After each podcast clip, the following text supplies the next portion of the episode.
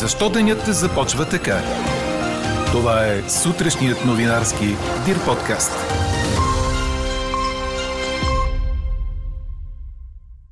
Светът отдава почит на покойната Елизабет втора, най-дълго управлявалият британски монарх. Великобритания има крал. Чарлз трети ще бъде коронован след месеци.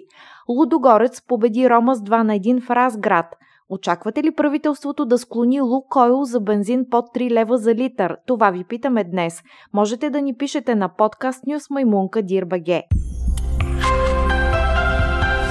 Говори Дирбеге. Добро утро, аз съм Елена Бейкова. Чуйте подкаст новините тази сутрин. Променливо облачно, но доста топло ще бъде днес, според нашия синоптик Иво Некитов. Повече облаци ще има над западните и северните райони. По-късно след обяд на места на запад и северозапад ще превали дъжд. Температурите ще бъдат от двайсет и осем до трийсет и три градуса.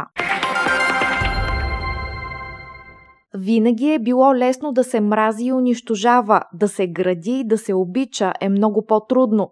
Думи на кралица Елизабет втора, която почина в късния следобед вчера на деветдесет и шест години.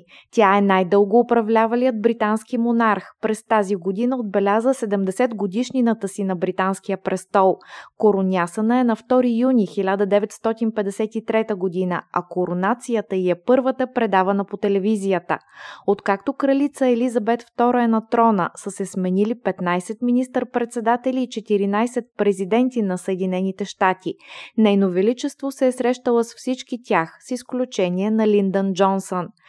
През изминалите часове почет към кралицата отдадоха световни лидери, но и много обикновени хора в Великобритания и по света, предаде Ройтерс. В дъждовната лондонска нощ хиляди се събраха пред Бъкингамския дворец в центъра на Лондон, като някои от тях положиха цветя пред черните железни порти. Подобни сцени имаше и пред дома на кралицата в замъка Уиндзор. Портрети на Елизабет втора бяха поставени на билбордове в Пикадили Съркъс в централната част на Лондон и в финансовия квартал Канари-Уорф. Същото се случи и от другата страна на Атлантическия океан, в нюйоркския квартал Таймс Скуер. Цветя бяха положени пред британското консулство в Нюйорк. Във Вашингтон знамето на Съединените щати беше спуснато на половината на пилона по повод кончината на монарха, за чието наследство президентът Байден каза, че ще остане голямо в страниците на британската история и в историята на нашия свят. В Берлин цветя и свещи бяха положени пред британското посолство, а във Венеция британският химн «Бог да пази кралицата» беше изпълнен пред сградите на фестивала. В Париж светлините на Айфеловата кула угаснаха.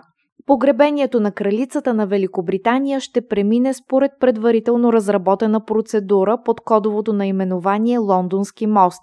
десет минути след обявяването на смъртта на кралицата бяха спуснати британските знамена на всички правителствени сгради в центъра на Лондон. По-късно министър-председателят Лиз Тръс направи официално изявление, а в цялата страна бе обявена минута мълчание. Министър-председателят ще се срещне с новия крал Чарлз трети, поставяйки по този начин началото на процедурата по интронизацията му под кодовото название Пролетен прилив. Днес трябва да се проведе официално заседание на съвета по наследяване на престола, на което ще бъде провъзгласен новият суверен. Официалното обявление ще бъде прочетено в двореца Сейнт Джеймс и в сградата на кралската борса в Лондон. Парламентът ще бъде свикан за съгласуване на текста за съболезнователното послание. Всички парламентарни заседания след това ще бъдат отменени за десет дни.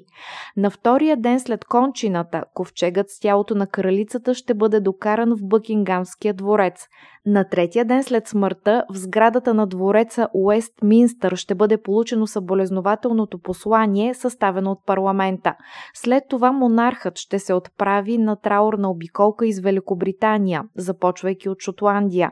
На следващия ден кралят ще пристигне в Северна Северна Ирландия, където ще приеме съболезнованията на местните законодатели. В същия ден ще се проведе репетиция за транспортирането на ковчега с тленните останки на Нейно Величество от Бъкингамския дворец в двореца Уестминстър. Самата церемония ще се проведе на шестия ден след смъртта на монарха, а след пристигането на ковчега в двореца Уестминстър ще бъде организирана мемориална църковна служба. След това ще започне изпълнението на операция Перо. Ковчегът с кралицата ще остане на катафалка в двореца Уестминстър в продължение на три дни, през които обществеността ще може да се прости с монарха. В същия ден ще се проведе и репетиция за държавното погребение. Десетия ден ще бъде обявен за ден на национален траур. Държавното погребение ще се състои в Уестминстърското абатство.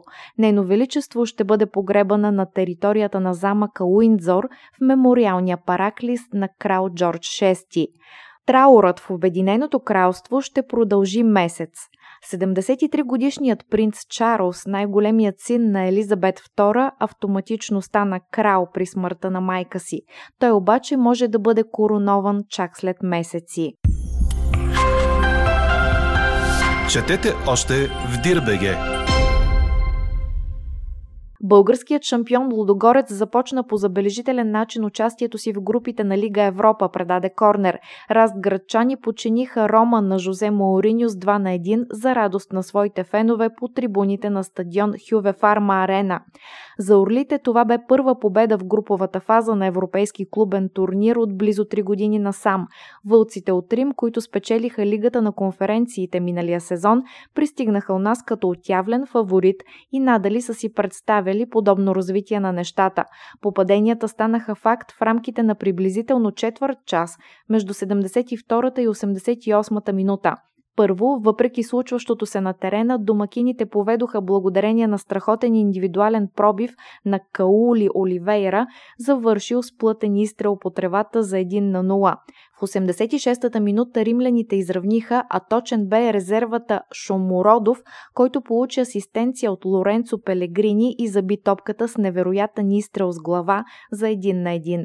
Гостите обаче не успяха да се зарадват, защото резервата Нонато, който официално бе представен като футболист на Лудогорец, помрачи вечерта им с победен гол за два на един в осемдесет и осмата минута, буквално секунди след изравняването. Чухте сутрешния новинарски Дир подкаст. Подробно по темите в подкаста четете в Дир точка бг.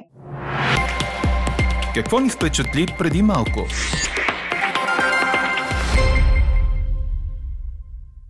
Правителството на Боливия се изправя пред задачата да разреши конфликт между производители на кока, след като хиляди фермери, отглеждащи това растение, излязоха на протест в столицата Ла Пас вчера и подпалиха нов незаконен пазар за кока, съобщи Ройтерс.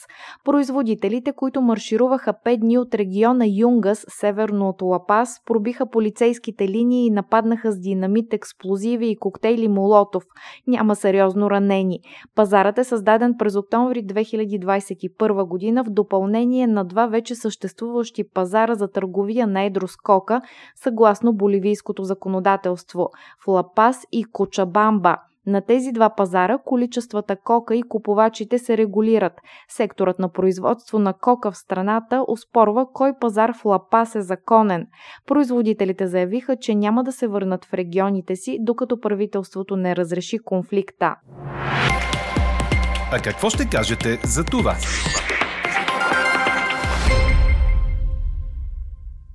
Президентът Румен Радев прие вчера представители на Лукойл, с които обсъди възможности за ограничаване на инфлацията и за развитие на предвидима икономическа среда в страната. Веднага след това представителите на Лукойл влязоха в Министерския съвет на среща с правителството. Според запознати с разговорите, от правителството са поискали от Лукойл да задържи цените на горивата под три лева. От руската компания заявили, че ще направят всичко възможно да поддържат тази цена до края на година. В замяна обаче са поискали да бъде отменено решението на предишното правителство, с което се спира износът на горива, произведени от руски нефт, пише двадесет и четири часа. Малко преди да сдаде властта, кабинетът Петков реши от пети декември да спре износът на руски горива. Мотивът бе, че по този начин ще ли да паднат цените, защото количествата ще ли да остават в България. От Лукойл обаче са посочили пред служебното правителство, че ако няма износ, бургаската рафинерия ще работи с малък капацитет и компанията няма да има печалба, а това означавало, че няма да може да намали цените за вътрешния пазар. Ето защо ви питаме, очаквате ли правителството да склони Лукойл за бензин под три лева за литър? Гласувайте и коментирайте по темата в страницата на подкаста. Най-интересните ваши мнения ще цитираме в обедния новинарски подкаст точно в дванайсет часа. Слушайте още, гледайте повече и четете всичко в дир точка бг.